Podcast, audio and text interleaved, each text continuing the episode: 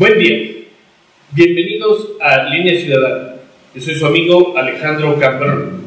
El día de hoy nos acompaña Héctor Horacio Olague Gaitán, quien en un momento leeré su reseña.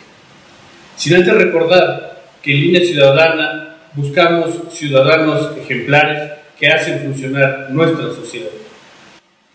Héctor, bienvenido. Muchas gracias Alejandro. Buen día, buenas tardes. A tus órdenes, a sus órdenes. Muy bien. Héctor nace en 1964 en la Ciudad de México. Estudió pedagogía en la Universidad Panamericana. También es profesor de educación primaria. Y este, tienes varios cursos y talleres que ahorita vamos a entrar a toda esta plática pero vaya, estás en este sector de la pedagogía, de la educación primaria, y saltas a la administración, saltas a los negocios, saltas a recursos humanos, ahí tienes este, cursos y tanto experiencias que es donde te empezaste a desenvolverte. Fuiste o eres consultor independiente, eh, trabajaste en Pemex, tanto en exploración y producción, en refinación también. Estuviste dando capacitaciones en centros empresariales, este, corporativos y en la Universidad de La Salle. Además, dentro de todas esas consultorías manejabas básicamente estos mismos temas, ¿no? es decir, la administración, este, lo que es la educación, el desarrollo humano también hubo un tiempo que hiciste congresos, también sobre los mismos temas, toda una filosofía de vida. Sí. ¿Cómo, ¿Cómo, se da este, este desarrollo? O sea, ¿cómo, cómo, me voy a remontar a tu época de estudiante, ¿cómo fue que decidiste optar por la pedagogía?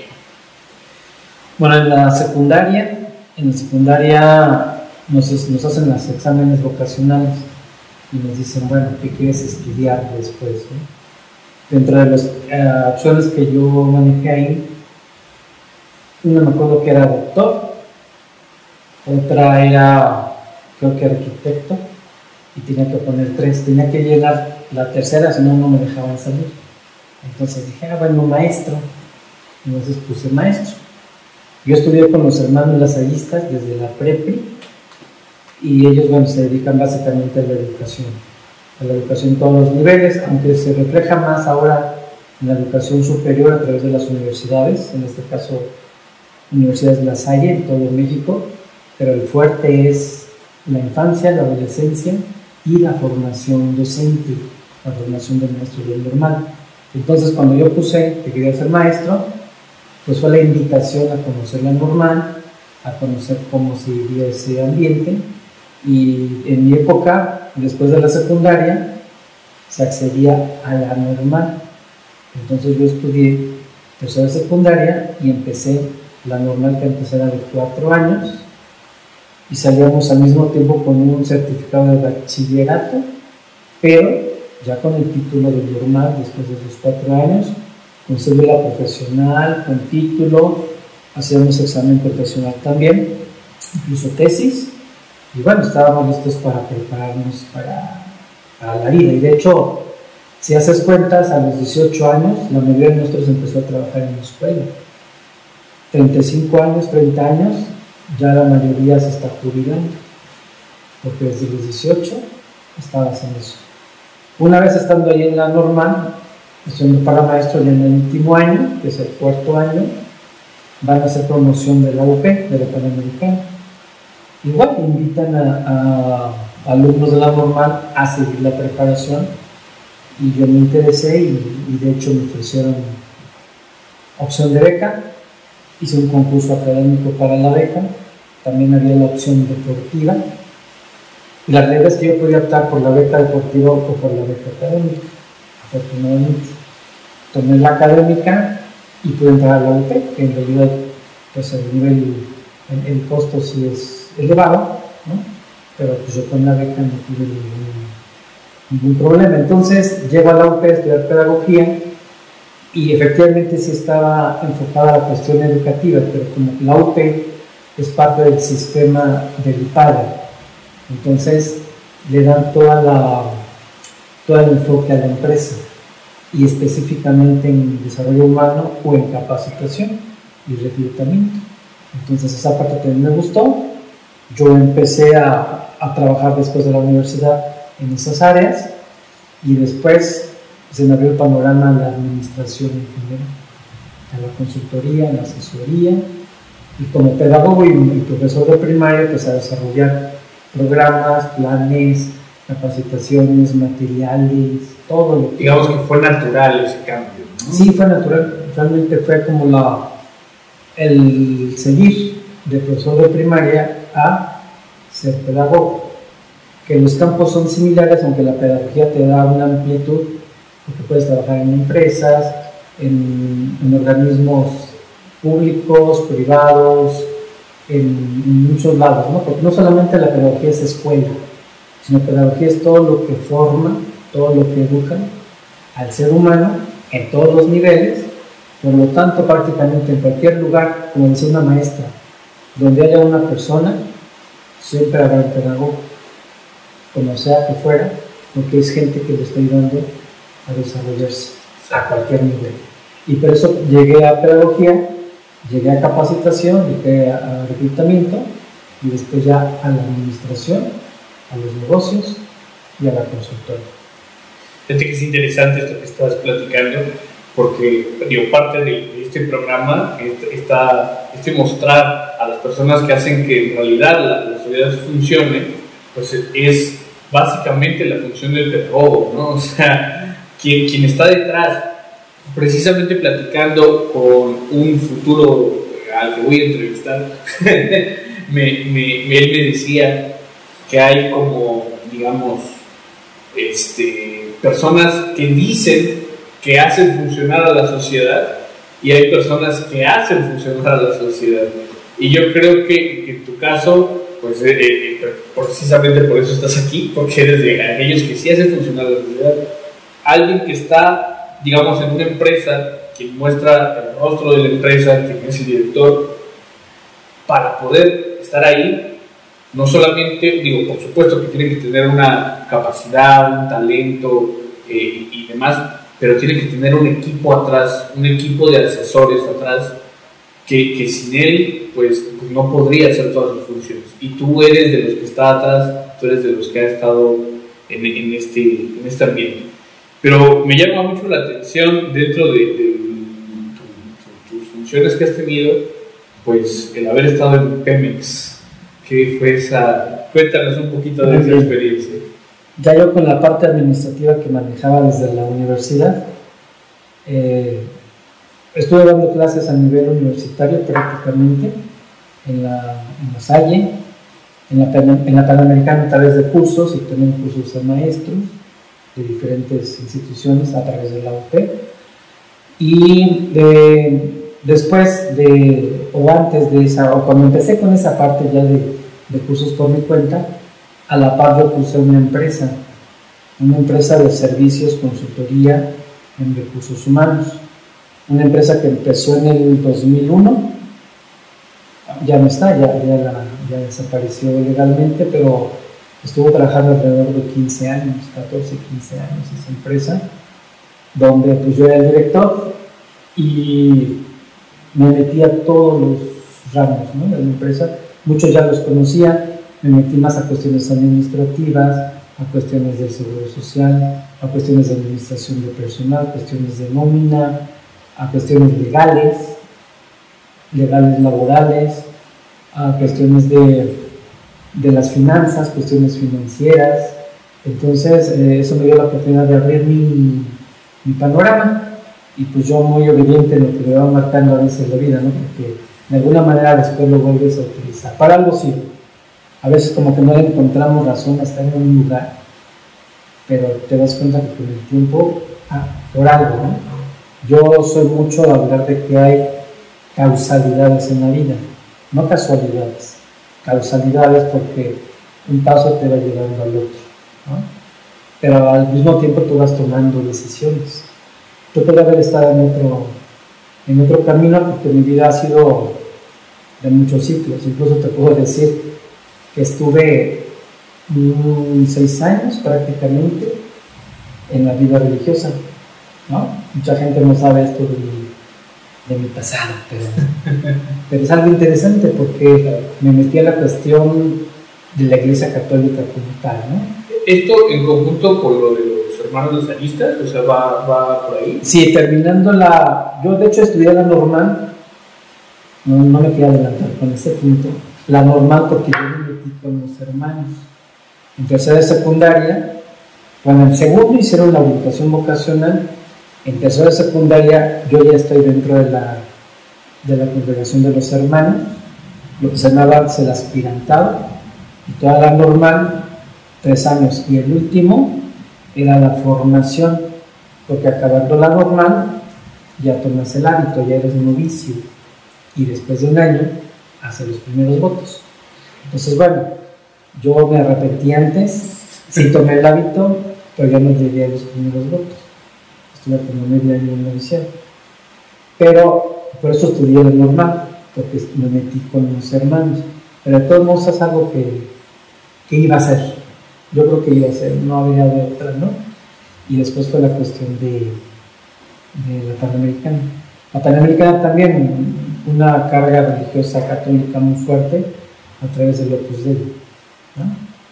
Que bueno, hay que tomar lo bueno de, de todo. Donde salió Enrique Peña Nieto, ¿no? Eh, sí, de hecho, haciendo cuentas de, de, fechas, pues prácticamente estuvimos dos años juntos.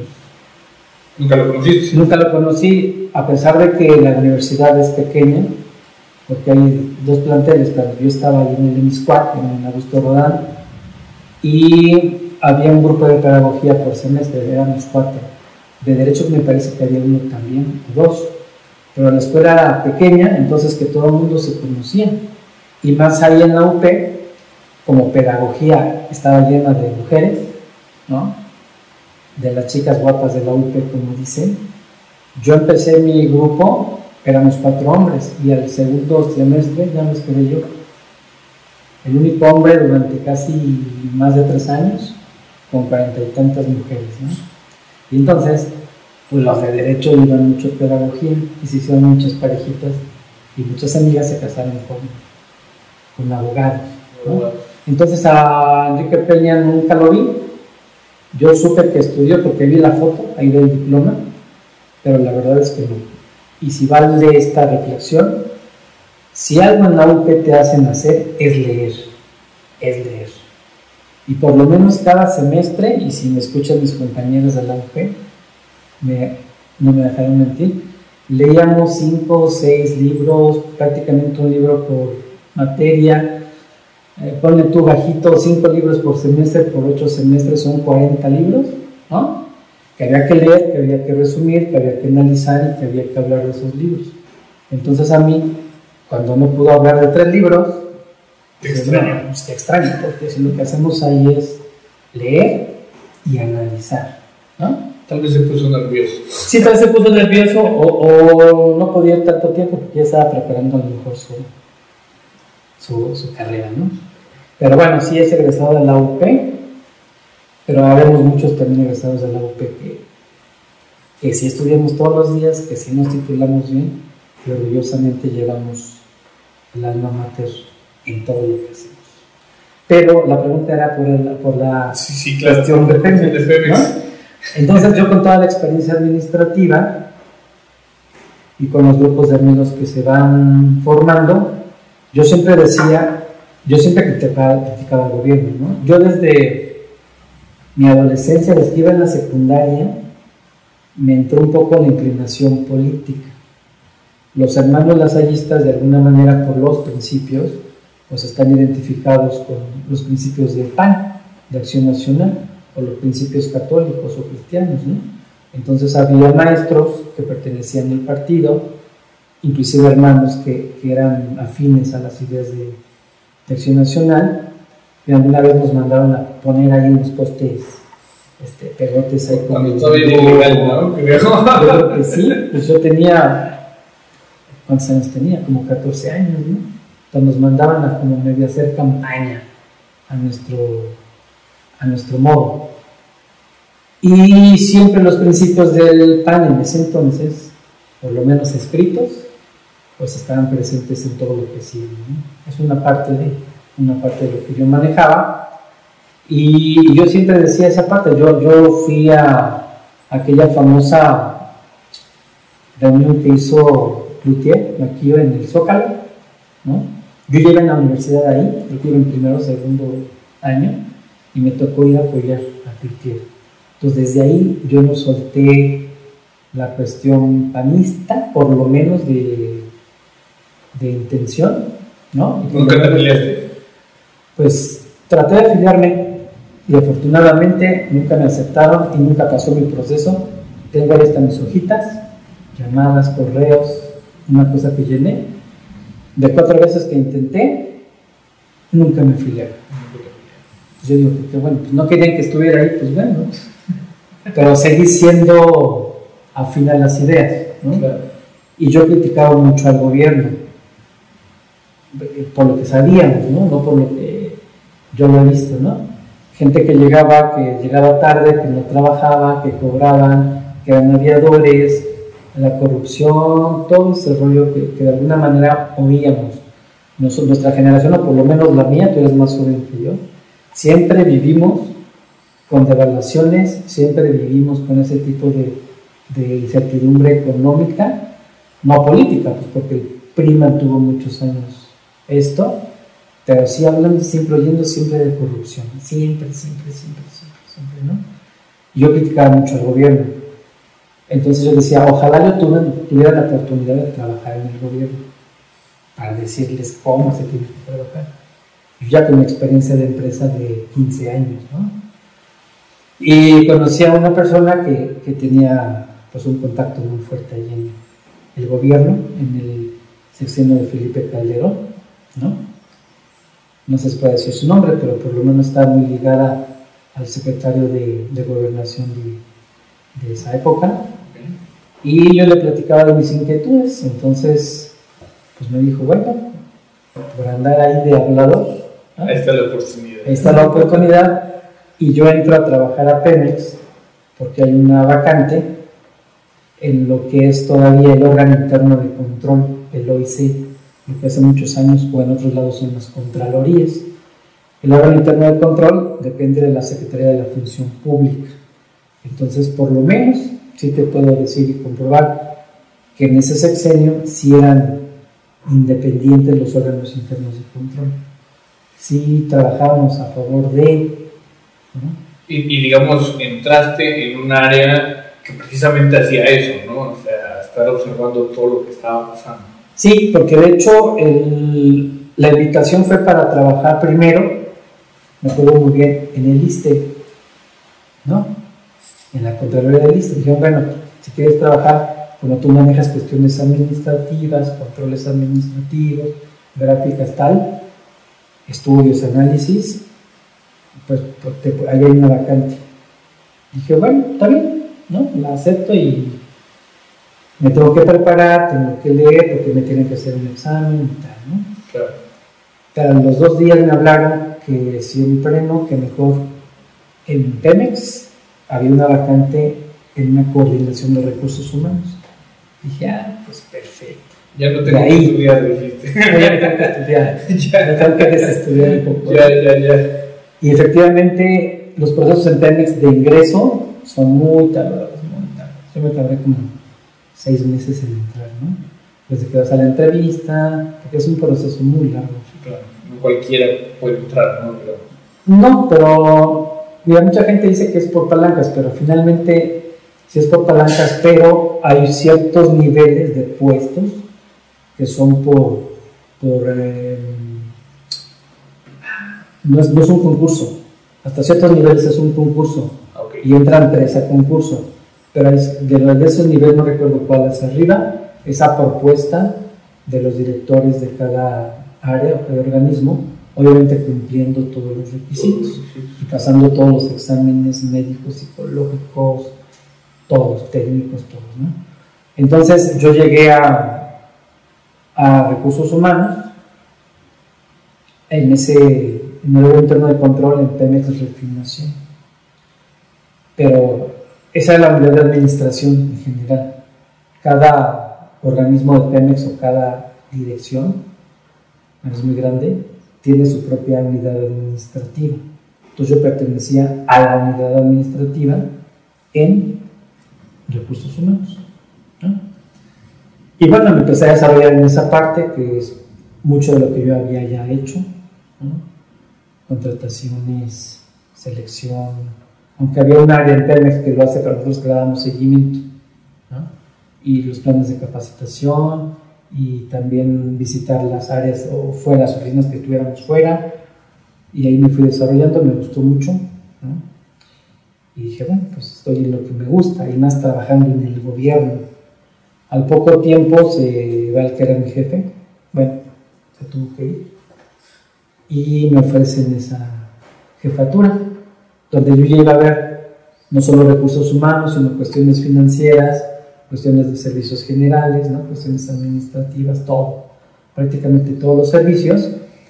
Para la gente que estábamos trabajando aquí en Ciudad de México y en refinación teníamos oficinas por en diferentes lados, todo lo que, todas las refinerías prácticamente, todas las más grandes creo que eran en, Tula, en Monterrey, bueno, en Cadereyta, eh, en Salina Cruz también teníamos, en Guadalajara teníamos oficinas del órgano interno de control de Pemex Refinación.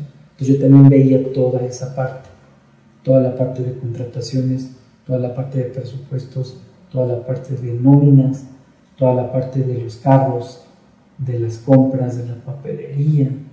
Entonces era un trabajo harto interesante, como siempre he dicho, ¿no?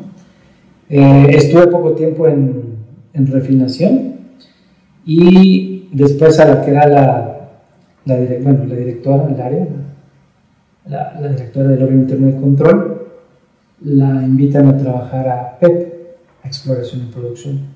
PEP es Pemex, Exploración y Producción. Ahorita ya cambió la nomenclatura porque se reestructuró Pemex, ¿no? Claro. Pero bueno, en ese entonces era, era PEP, era un organismo más grande donde entraban todas las plataformas de perforación, de exploración, de administración, de hotel, todo, todo, todo, todo. Entonces el, el panorama era muy amplio. Y también haciendo el mismo, las mismas funciones de, de jefe de la unidad de administración con todas estas áreas. Y nuestra plantilla era de más o menos 250 personas y tenemos oficinas en Ciudad del Carmen, en Villahermosa, en, en Poza Rica y en Reynosa. Entonces yo también me encargaba de toda la administración, bueno, con la gente que trabajaba conmigo, alrededor de 20 personas, y controlábamos toda la administración.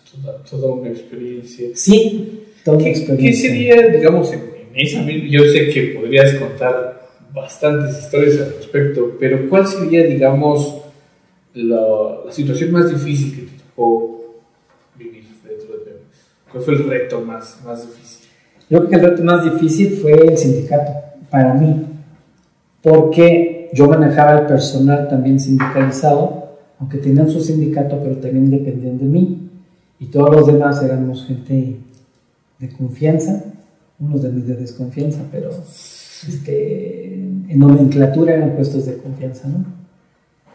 Y me costó más trabajo porque finalmente en Pemex son capaces los sindicalizados si tienen problemas con algún jefe, con alguna persona, le hablan al sindicato y hubo casos en que literalmente iban por la persona y la sacaban. Ok. La sacaban a la calle y no entra porque no entra porque no queremos. Por esto y esto y esto y esto y esto. Es un sindicato muy agresivo, digamos. Sí, muy combativo, muy combativo, pero pues también con muchas cuestiones, hay gente muy valiosa en el sindicato, eso lo reconozco, porque yo mismo traté con ellas y fue con las personas que pude hacer, como dicen ahora, match, ¿no? Que pudimos embonar ahí, Pero sí fue un reto porque de cualquier cosa había problema. Yo te puedo decir, dentro de los logros importantes fue un control administrativo estricto de horas extra, de gastos de gasolina, de uso de automóviles, de papelería, ¿no? Porque antes, dicho, dicho sea la verdad, que aunque era ya un, sexenio panista, pues había mucha gente, muchos panistas y muchos de otros partidos que trabajaban en Pemex, pues que se dedicaban simplemente a quedarse con el dinero y hacer sus tranzas también, ¿no? Entonces, yo creo que tengo el orgullo y, la gente que trabajó conmigo, que nos conocimos ahí, otros ya estaban, pues digo que hay gente muy valiosa ahí, y los que llegamos hicimos muy buen equipo, por lo menos la gente que estaba trabajando conmigo, enseñándome muchas cosas, los que ya trabajaban ahí, y los que llegamos pues con ese mismo espíritu de hacer las cosas bien. Los pusimos todo en orden, nadie se podía salir de eso, se pagaba lo justo, se contrataba de acuerdo a los procesos, los automóviles se utilizaban solamente para cuestiones oficiales, la gasolina, las contrataciones también, y sobre todo esa, esa, cuestión de gastos, de gastos. Creo que eso fue un reto interesante y a la par lo del sindicato, porque hubo una ocasión en que una persona trabajaba conmigo, pero era de y bueno, voy a decir el nombre, Nancy, ella me va a escuchar aquí, y a Monse también, que, que me apoyó mucho en, en, esa cuestión administrativa, ¿no? Grandes amigas, pero sobre todo Nancy que es de carácter fuerte, muy fuerte, pero es muy, muy derecha, muy derecha y, y muy cuadrada. Entonces todo lo que se le saliera de ahí, no, no, no, no. Entonces la verdad yo le dije, pues haz lo que tengas que hacer, o sea, no vamos a ablandar, vamos a apretar para que la gente responda. Y hubo un tiempo en que todos los sindicalizados se volaron, ¿no? Se volaron y de repente tocaron en mi oficina, estaba en refinanciación todavía, una oficina grande, y llega el del sindicato, ¿no? Necesitamos hablar con usted y los compañeros, ah, sí, está bien, pues pásenle. Yo pensé que eran dos personas y empezaron a entrar todos los sindicalizados que trabajaban ahí con nosotros. Llenaron la oficina. Llenaron la oficina, eran como veintitantos. ¿no? En total. Pero bueno, yo, obviamente yo siempre estoy al pendiente de todo, siempre, siempre, siempre, siempre, siempre. Yo sabía toda la historia y lo que había pasado con cada uno de ellos, porque con Nancy teníamos una comunicación muy buena de todos los días, de cada hora, ¿no? Y, y, entonces cada uno empezó a dar sus quejas. Yo no me estoy oyendo, medio anotando, no, no, no, que ya sabía.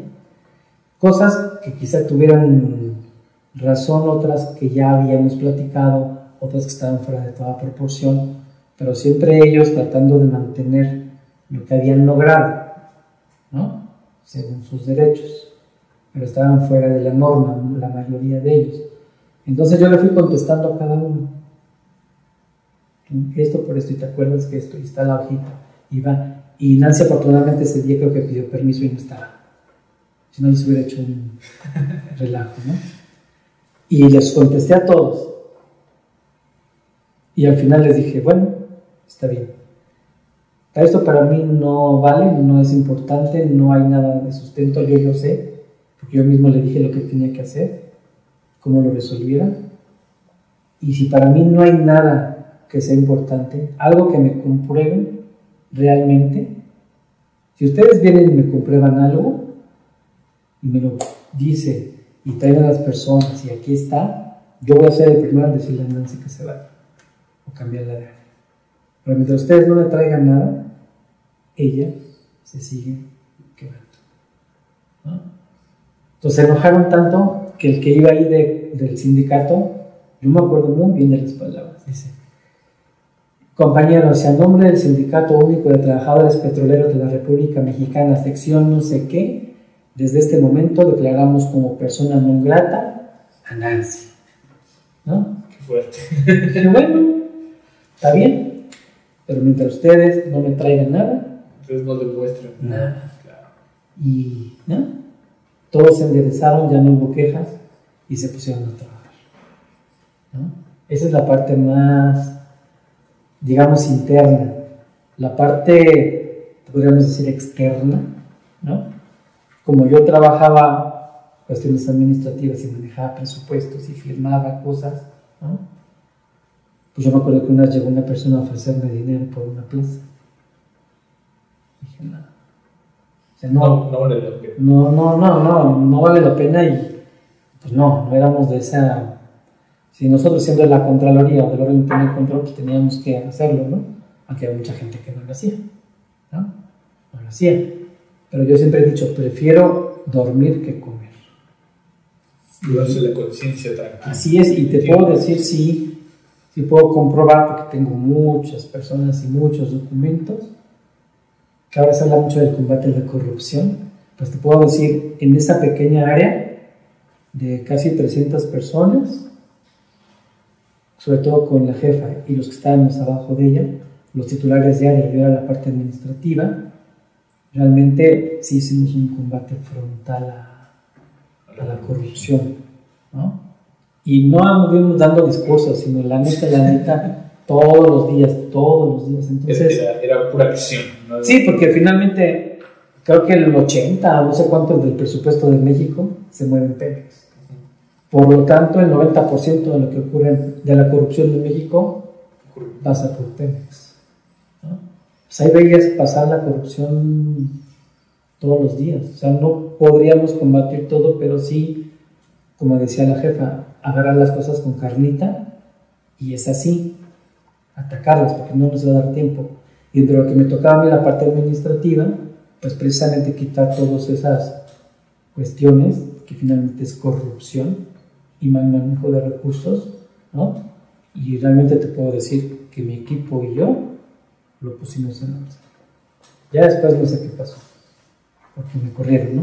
Pero bueno, Porque cambió la administración. la administración, pero esa es una parte importante, una enseñanza de Pemex, Claro. de sí, o sea, yo sí puedo decir públicamente que sí he combatido la corrupción y sí lo he logrado. Y tengo la experiencia.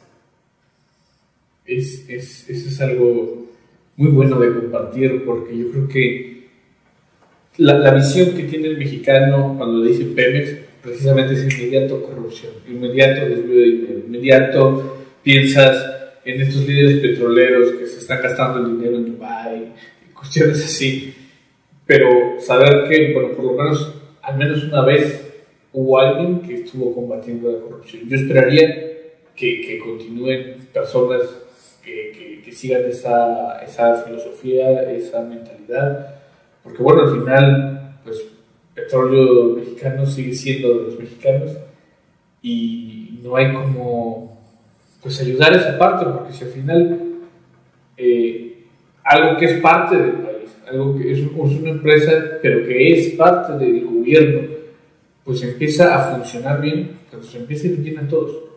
Y si va mal, y va mal, y va mal, pues se hace deuda pública y entonces ahora todos tenemos que pagar esa, esa cuestión, ¿no? que yo creo que es mucho de lo que ha estado pasando últimamente. Pero bueno, seguimos hablando de ti porque no desviarnos. Este, No puedo pasar aquí. sí, sí, podemos estar aquí mucho tiempo hablando de Pemex y demás. Pero, ¿cuál es, cuál es e- este momento? No, no es que quiera que hagas comercial, pero traes una, una camisa que es, es a lo que te dedicas actualmente, ¿no? ¿Qué, qué es lo que estás haciendo ahorita? En el aspecto, digamos, de, de Sí, empresa, ¿no? aparte de la consultoría, que esa nunca la he dejado, ¿no? Y de repente una que otra clase, y de repente uno que otro curso, pues el, el, bueno, el negocio familiar, ¿no?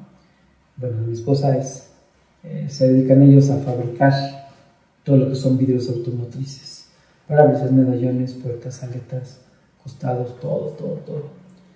Para camiones, para autos, para ambulancias, mm, para autos clásicos, autos antiguos, o sea, todo lo que se mueva, que tenga motor y que tenga vidrio, nosotros se los hacemos.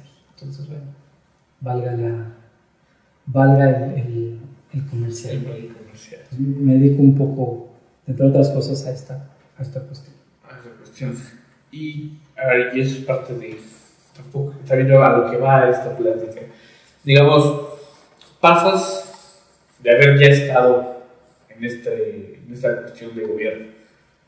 Sales, sigues estando en las empresas y es entonces cuando ya, ya dijiste, digamos, tenías unos ideales inclinados hacia Acción Nacional.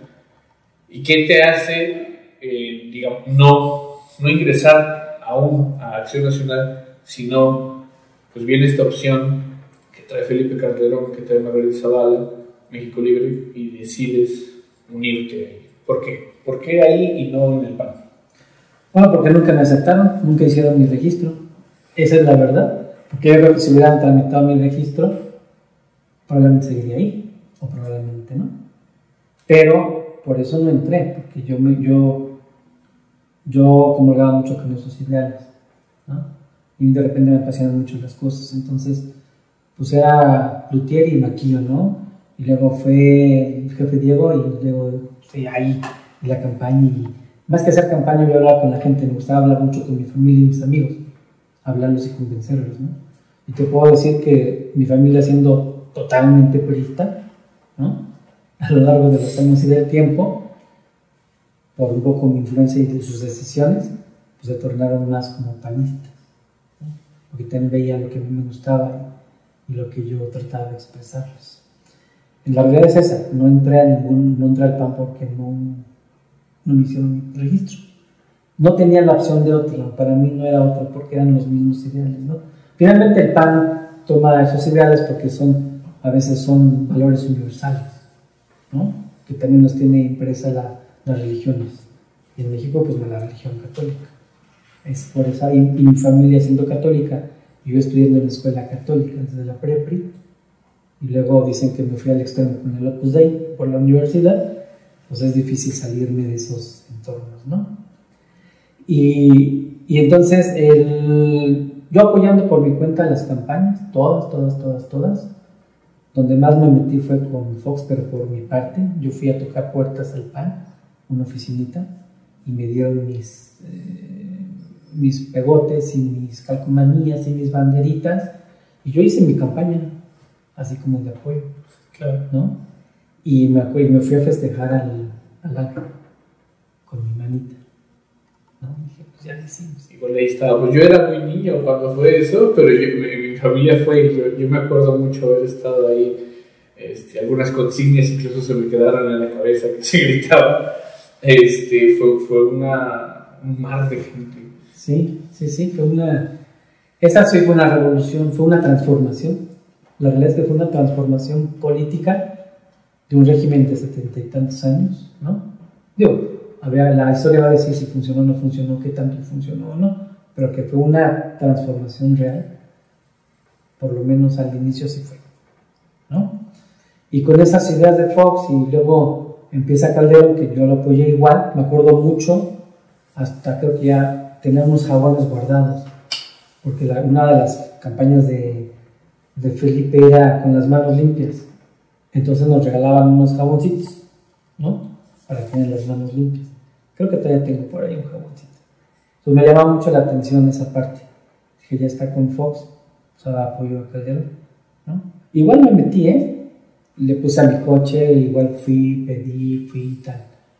Pero ya cuando entré al, al, a Pemex, pues propiamente pude tener un contacto directo en una que otra reunión, pues con Felipe, con Felipe Calderón, y con Margarita Zavala a través de esta persona que, que te comento, ¿no? que, que, a través de entré a Pemex y me abrió ese panorama político, de gobierno político, porque en alguna reunión, bueno, pues puede estar ahí, aunque no me conocen ni me ubican, pero con secretarios de Estado y gente que trabaja en el gobierno, ¿no?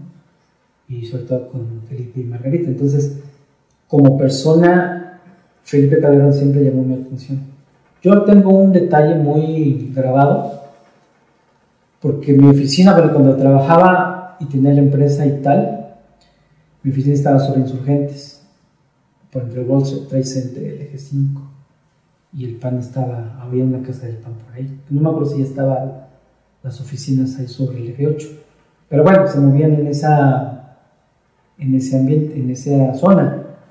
Yo iba muy seguido al Sambors porque comía, me iba a ver revistas y todo. Y una vez Yo ya conocí a Felipe porque creo que era ya presidente del PAN, algo así, y estaba en.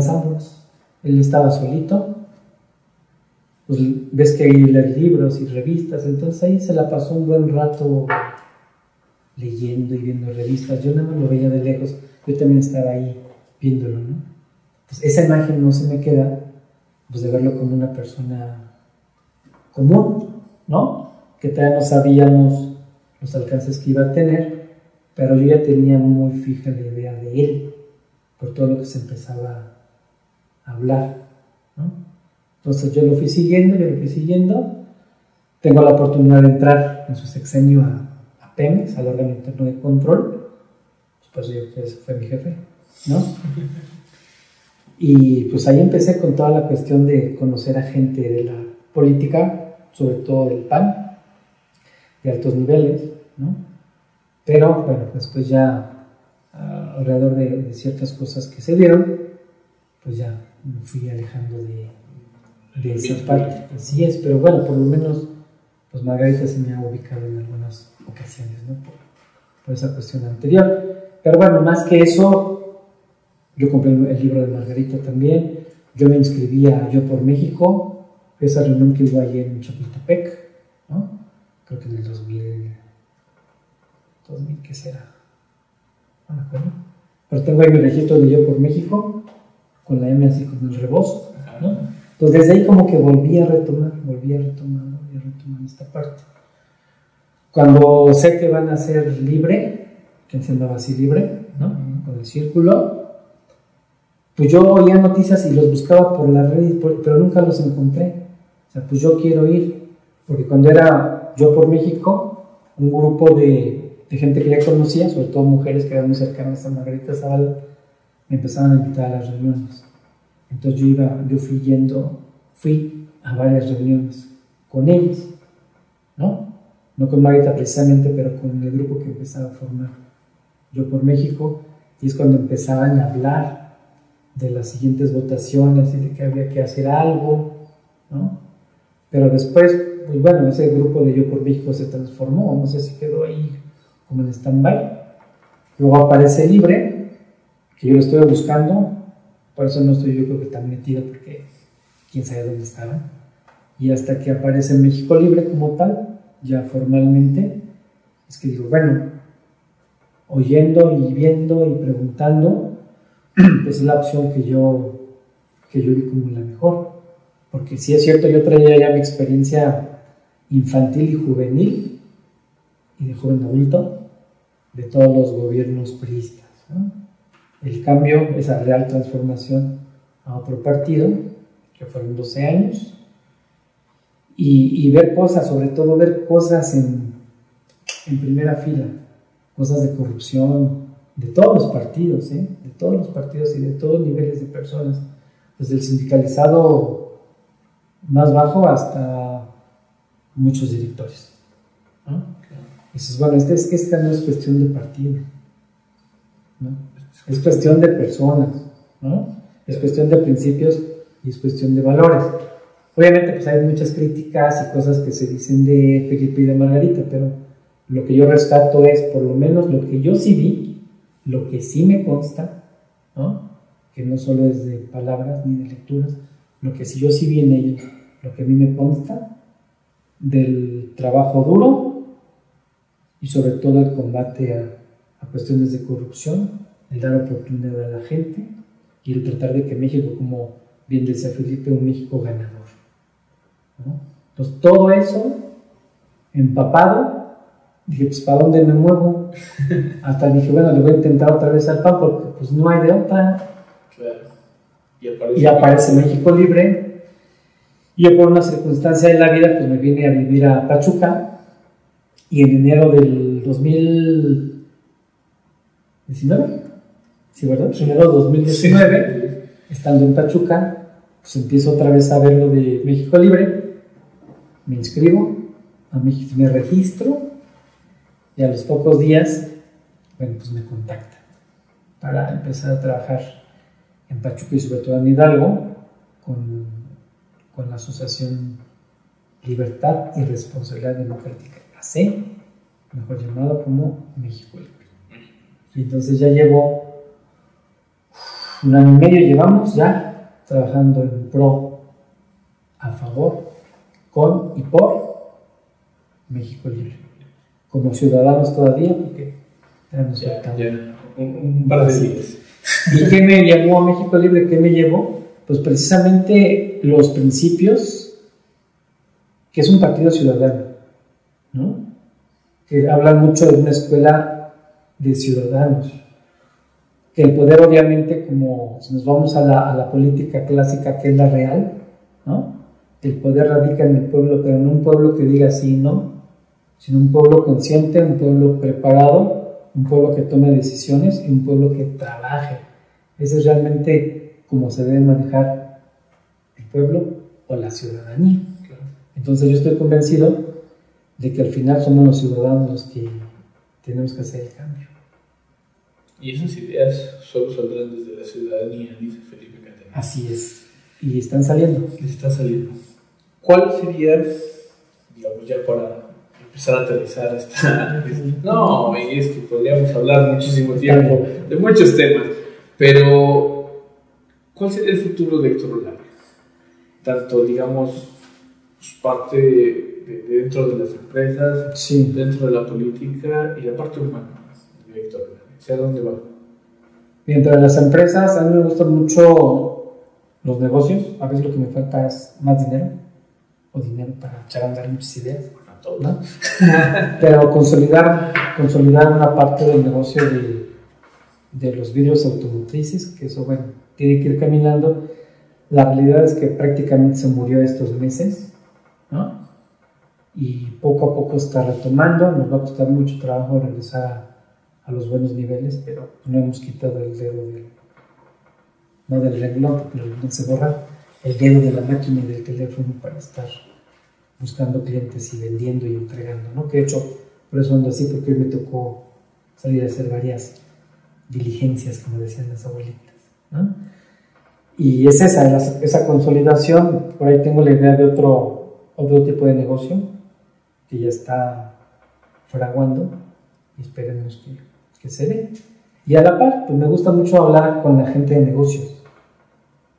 Y de repente, si, aunque no me pregunten, yo les digo, ¿no? O les trato de aconsejar o decir, es por aquí. Pues prácticamente yo tengo más de 20 años, tuve un negocio. Y uno de mis clientes no, no aparece en esa parte.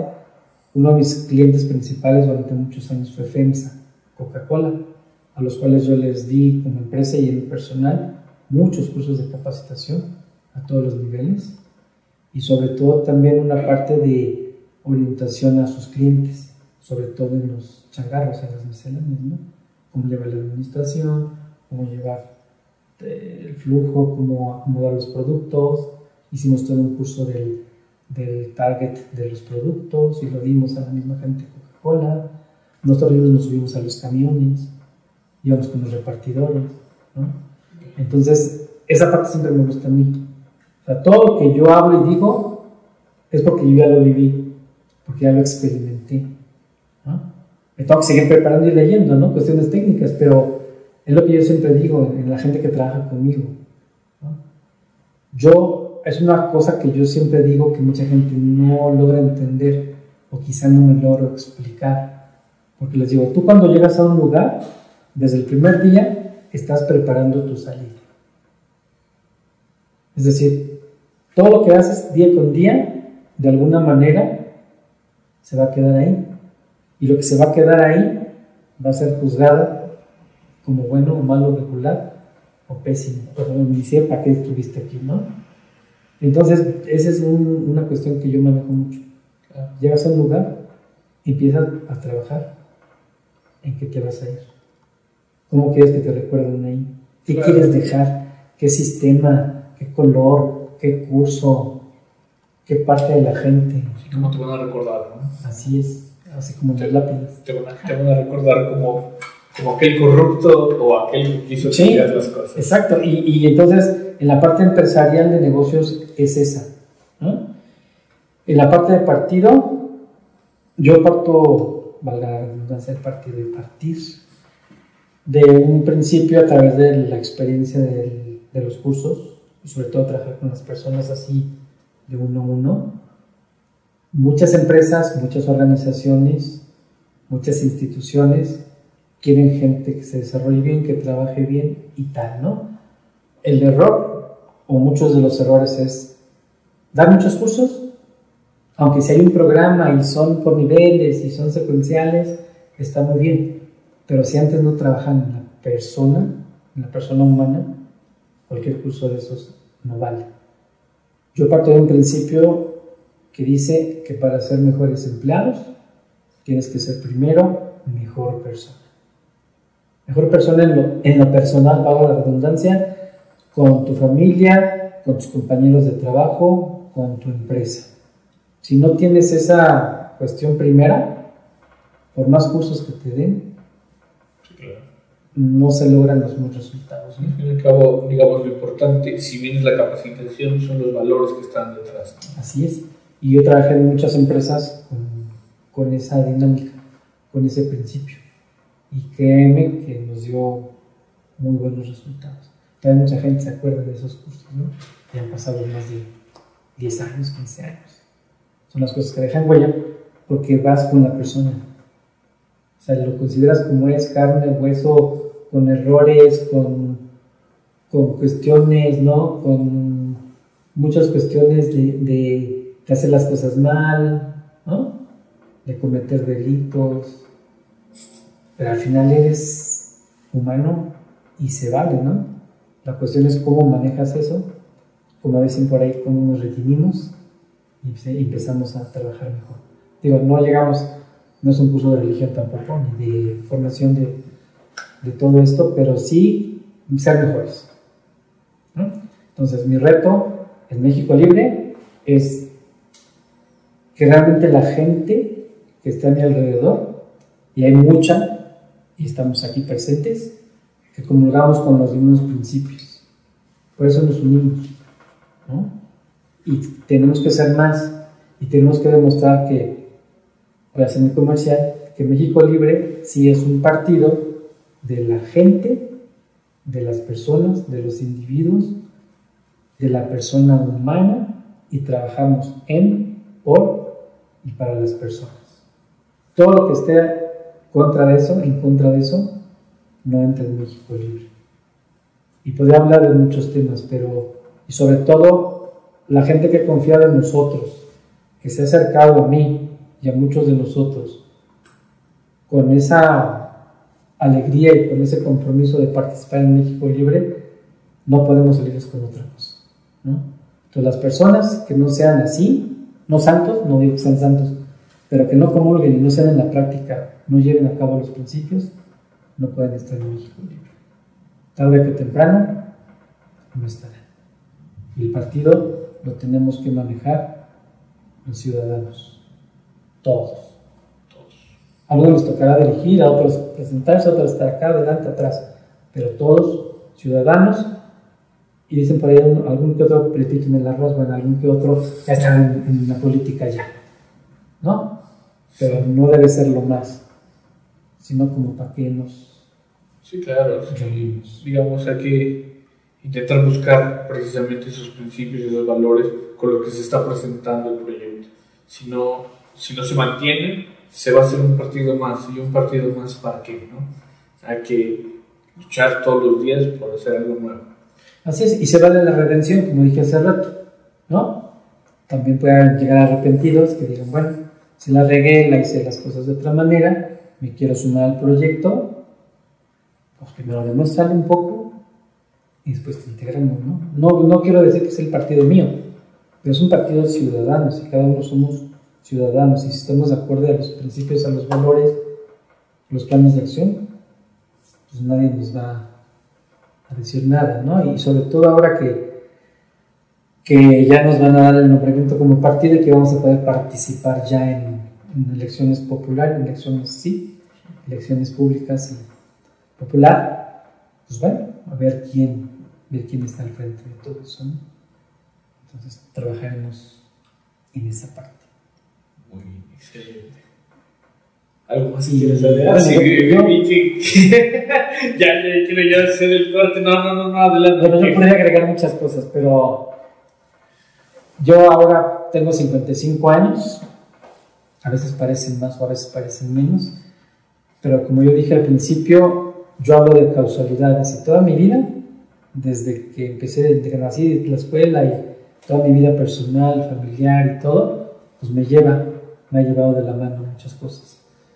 Yo creo que ahorita estoy en la plenitud, plenitud, si no física, porque hace tres años tuve un infarto fulminante y por algo no, bueno, sí me morí técnicamente, pero me revivieron y aquí estoy, por algo, pero sí mentalmente creo, me siento muy confiado en todo lo que he hecho, en todo lo que yo trato de demostrar pero así como dicen, pues que venga el que venga y aquí lo recibimos, ¿no? Todo a, favor de, de, México. Es lo más importante. Así es. Pues muchas gracias por el espacio. Aquí estamos en la actual oficina. este, no, gracias por, por estas palabras, estos momentos. Y bueno, pues esta es una entrega más de Línea Ciudadana. Los esperamos la próxima semana. Muchas gracias, buenas tardes.